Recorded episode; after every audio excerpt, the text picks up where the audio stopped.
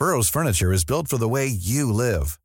From ensuring easy assembly and disassembly to honoring highly requested new colors for their award-winning seating, they always have their customers in mind. Their modular seating is made out of durable materials to last and grow with you.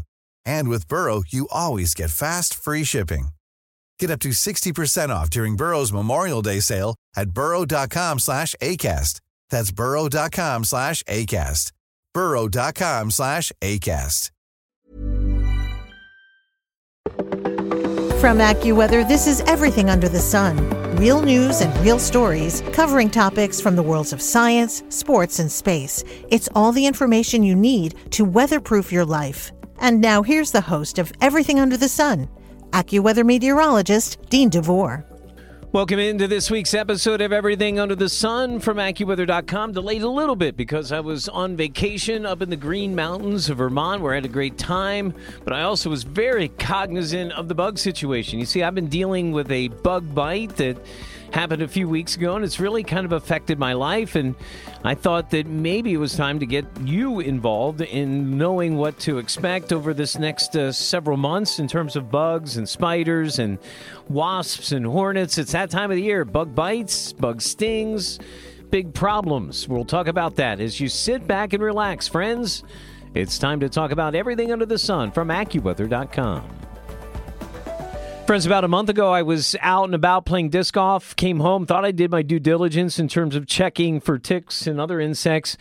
Uh, went to bed, got up the next morning, and something had obviously bitten me.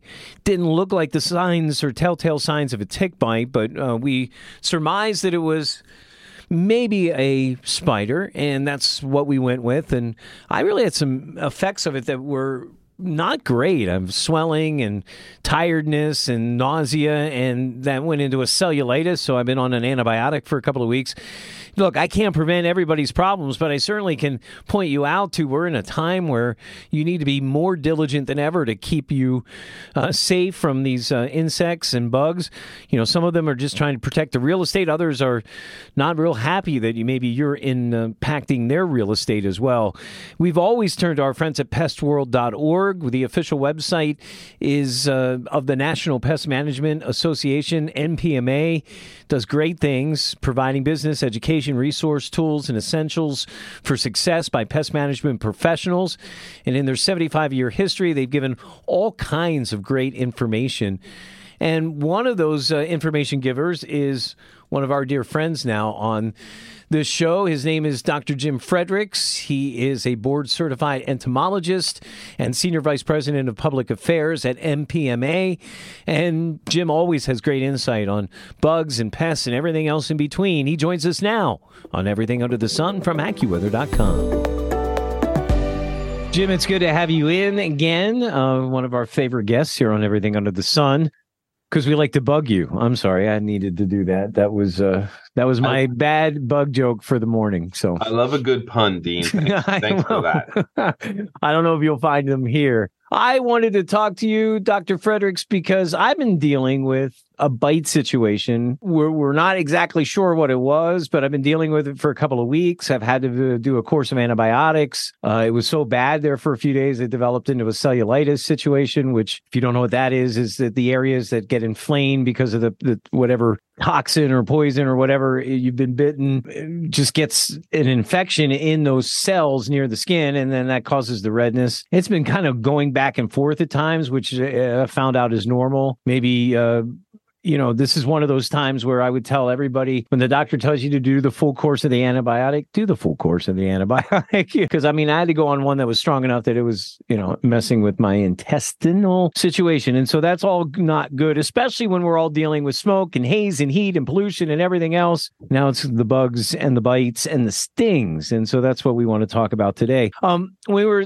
just kind of talking before we started the actual interview. I thought you made a very good point that we have to understand there are bites and there are stings and what their differences are and how they manifest. And really, it kind of speaks to how this occurs and maybe what's occurring uh, in terms of either is it defense? Defense is usually a sting, where if they're on the offense to eat, that's a bite. So, talk to me about all that stuff. Yeah, happy to do that. That You know, it's it's interesting. Oftentimes, we often do conflate the two uh, the two things. You know, stings and bites. You know, I got bit by a bee. Well, you aren't going to get bit by a bee or a, or a wasp. Or yeah, a bee doesn't want to. Bee doesn't want your blood to. Uh, no, exactly. Honey, right? That that's a sting. So you have your biters, you know, as we go into the summer, right? You're spending more time outside, you're getting exposed to these things, you're doing some traveling. And so we're oftentimes, and we've talked about this before, Dean, you know, you're thinking about protecting yourself from ticks and mosquitoes, um, and you're going to be using repellent. And you're using that repellent because the biting insects, the or I should say the, the biting pests like ticks, mosquitoes,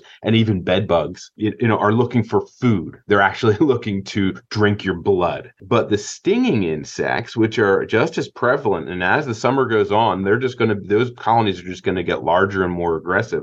The stinging insects like yellow jackets, um, number of different kinds of hornets, the wasps, those are all stinging in defense. And so repellent is not going to help you there.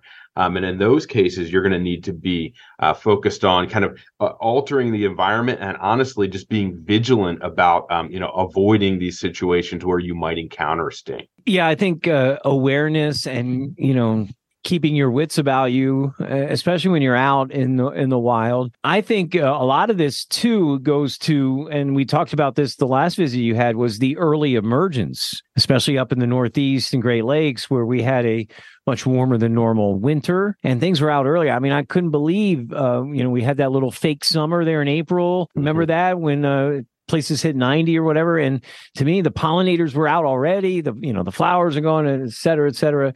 So this early emergence, I think, has gotten maybe people a little bit surprised because it's out of their kind of mindset of when they should be thinking about these things. And we've had to worry about some of these things a little earlier in the cycle. Yeah, we're we're seeing things we're seeing them earlier, and what that does for these populations is it gives them a head start. Um, so you know, many of these things, you know, when you think about um, the uh, the the bald faced hornet's nest that might be in your backyard. Um, the the hornets themselves will overwinter as mated females, so the entire colony dies when that cold hits. But mated females, the future queens, will be what overwinter, and they might be behind some bark or underneath a log or behind the siding of your house. And the earlier they can get a head start on building that colony, the larger it will be at the end of the summer. So as we get into, you know, prime stinging insect season in July, August, and September, we're going to have really big, uh, big colonies, and the bigger they often, uh, bigger they are, they're often more aggressive. Yeah, I've already seen some evidence, Dr. Fredericks, of nests, and yeah, this is early for me to see the the the, the little clumps that uh, they're starting already, and then that's that's kind of scary because that's the one thing in in the pest world that scares me the the yellow jackets and the wasp thing because I, I you know when I was young I had a couple of bad in, encounters uh, and I think everybody's like that and so can we prevent if we see a place where they're starting to build that is it good to get it off of there early if we can? I mean or uh, or is there a point where once it's built and if it's in that enclosure and you might not want to mess with it and let a professional do it? Talk me through how to deal with once we see those nests of yellow jackets and wasps occurring. When it comes to stinging insects, it's good to have a healthy respect for these insects. It turns out stinging insects send more than half a million people to the emergency room every year. Um, because for some people, it's just a painful sting for others, it can be life threatening, mm. right? Uh, when the allergic reaction that you have, you or I might have a, you know, a swelling of our hand. Other folks may have uh, systemic reactions um, that can result in um, difficulty breathing and that sort of thing, which so it can be life threatening. The earlier you can deal with these things, the better. A smaller wasp, hornet, uh, yellow jacket nest is going to be easier to control. We recommend that um, that when it comes to stinging insects, you call a professional because a professional is going to have uh, the training and equipment to deal with these things in the right way. So they'll be suited up in protective gear. Uh, they'll come out and be able to uh, remove those uh, those stinging insects then I think once um, you think about that, then I think what we also should talk about is once if you do get stung, when do I go to the doctor and when don't I? People are going to react to different ways, right? And your reaction um, could change over time. So to some people, um, you know, even a simple mos- mosquito bite right? Um, for most people, the re- the allergic reaction that they experience is a, a raised bump that's itchy.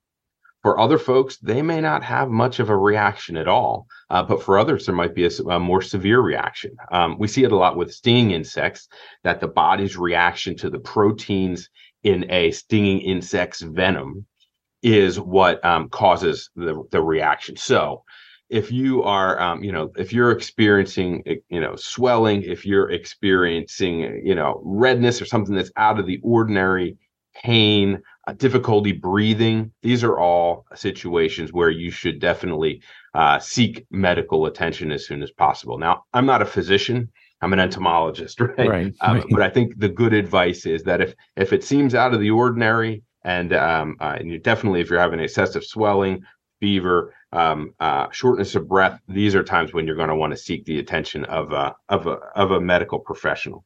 And realize that that initial bite or sting and the toxins that they're in then can cause other implications and problems. Like that's what happened with me. My bite went into a cellulitis situation, which then became the issue. It was the infection, not necessarily the result of the bite. And so that kept lingering and had to be treated. So, yeah, I think these are, you know, I, I I think uh, you just have to err on the side of caution. And, you know, if you're worrying about something, I think uh, peace of mind is always a, a good thing, especially in this day and age when we have so many other things to worry about. Um, I think sometimes in this situation, I know like I almost feel guilty. Like I was like, was I stupid and didn't do something right? You know, I didn't protect myself. I mean, because, you know, as much as I play disc golf, I'm vigilant about making sure I check for ticks and check for that kind of stuff. But the honesty is, I mean, stuff can get into places that you don't know and they can get stuck to your clothes. Next thing you know, they're get in your bed or whatever. And you may not have directly done the damage when you're doing the activity, but that spider bite or that uh, sting or whatever can come later on because that insect was attached to you and you didn't realize it or attached to your clothing.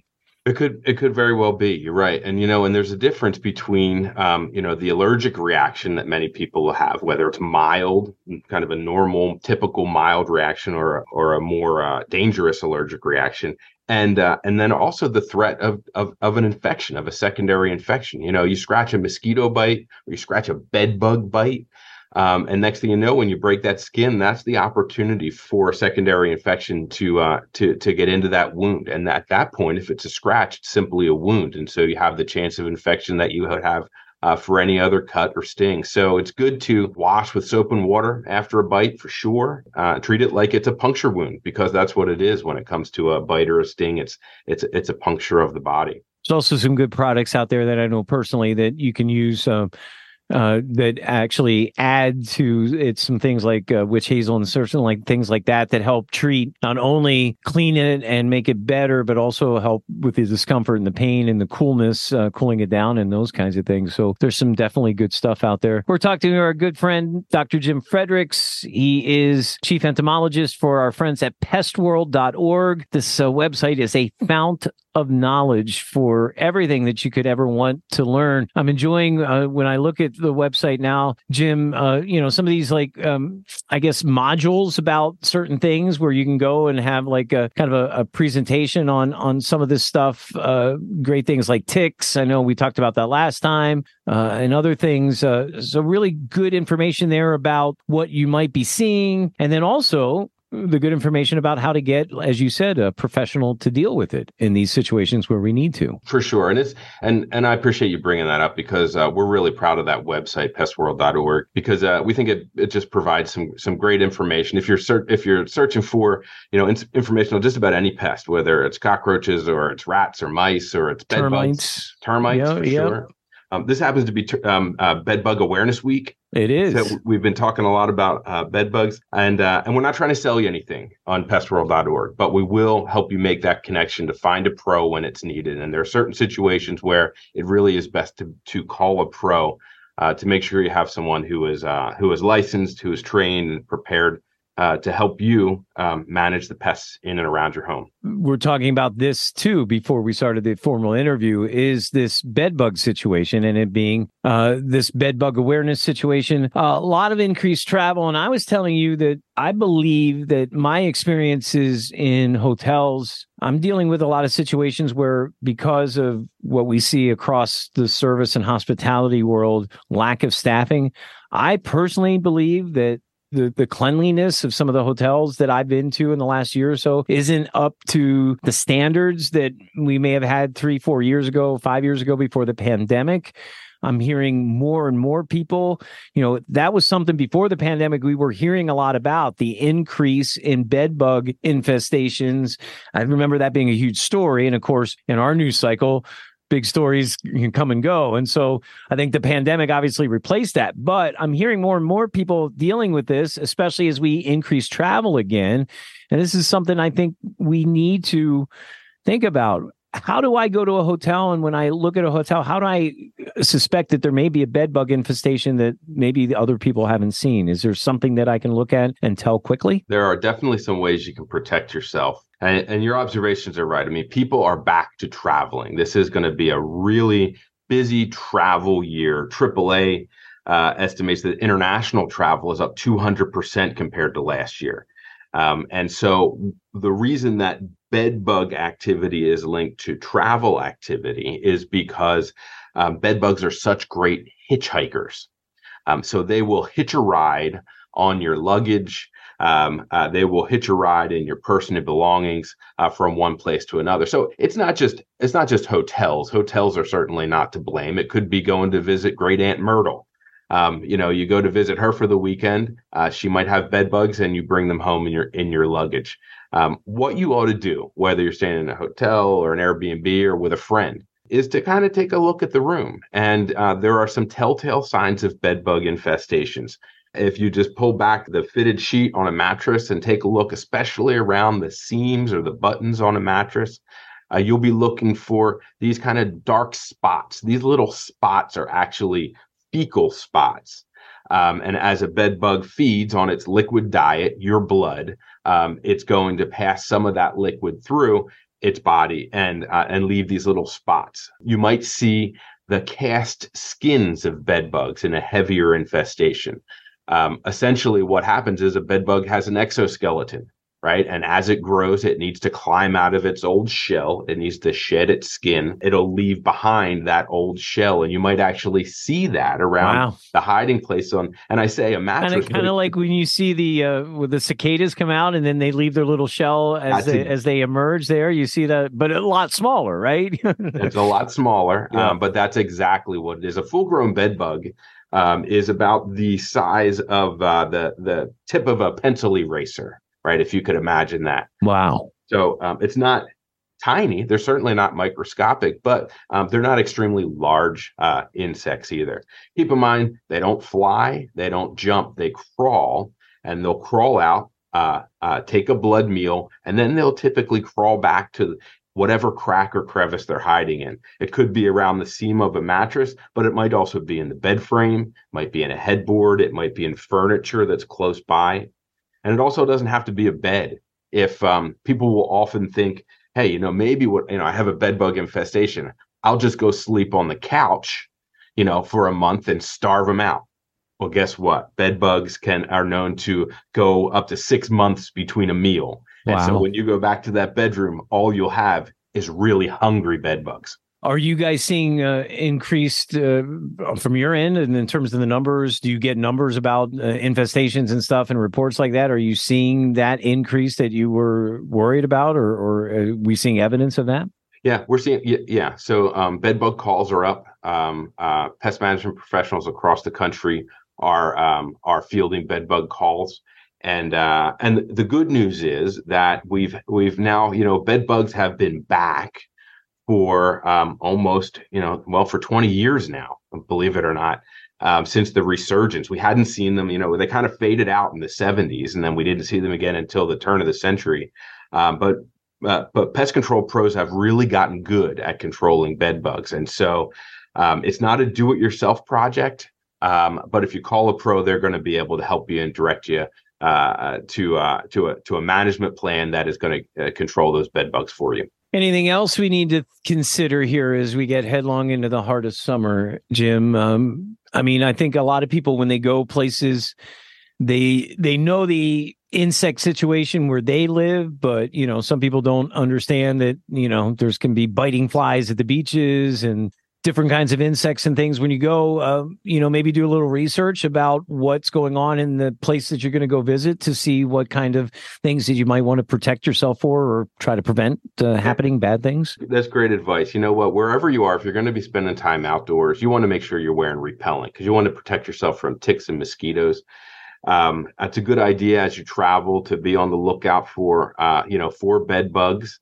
Um, and um, uh, but when it comes to and, and then of course when you're when you're around you know outside at a picnic or at a park um, and you're thinking about stinging insects uh, make sure you're covering food cover make sure you're at home your your garbage cans are are closed up it turns out that the stinging insects in the beginning of the summer they're going to be really interested in protein based foods because oh. they're growing their colony right they're gotcha, eggs, yep. they're growing up baby uh, wasps and hornets as the summer progresses and these colonies get real large, they're not um, laying as many eggs anymore, but they have to fuel the colony. Right. So they're going to be focused on sweets and carbohydrates. Car- carbohydrates. Interesting stuff. I always tell people make sure you watch your drinks, like your cans, because. I had a neighbor who we were sitting there and he took a gulp of his soda and the next thing you know he had a yellow jacket stinging him in his throat and it's not wasn't a fun thing. So very careful on that, especially this time of year, right?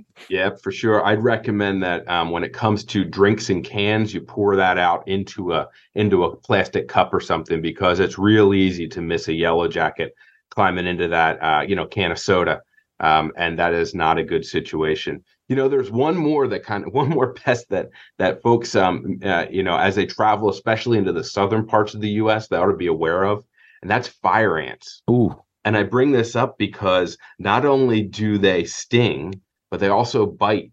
Their behavior is that they will bite onto your skin and then get a good hold and get some leverage and then bring their abdomen around to give you a sting. So the, the bite it's doesn't good. It's good so this much. wasn't television because uh, Dr. Fredericks just acted that out. And I don't know if we could have put that on TV.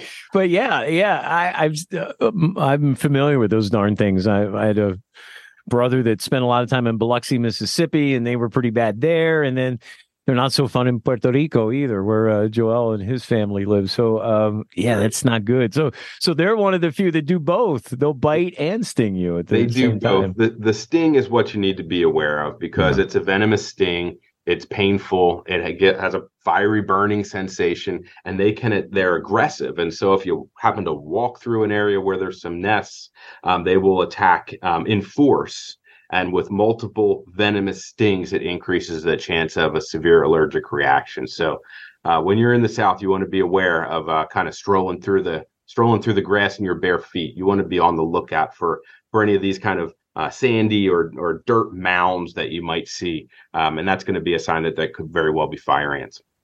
Dr. Jim Fredericks, we're glad that you're helping us be on the lookout for all these issues. Thanks so much for being with us here. And uh, I think, uh, again, I think the best thing anybody can do is go to pestworld.org to get information on all of these things and information on how to find someone to help you fight problems when you have them, right? Appreciate the uh, the chance to chat again, Dean. Again, friends, pestworld.org for all the information you need that uh, Jim talked about and everything else uh, under the sun about pests and how to find people to help you treat them or fix that situation that you have and certainly make your life better. Pestworld.org, and we'll uh, put that link in our notes section. Friends, coming up in the coming weeks, we'll continue to see where the weather meets your life, and we'll try to weatherproof your life as much as possible as we get us through summer. Coming up on vacation time, so our schedule may be a little more sporadic, but our aim is to drop this podcast weekly as we go through the middle of each week.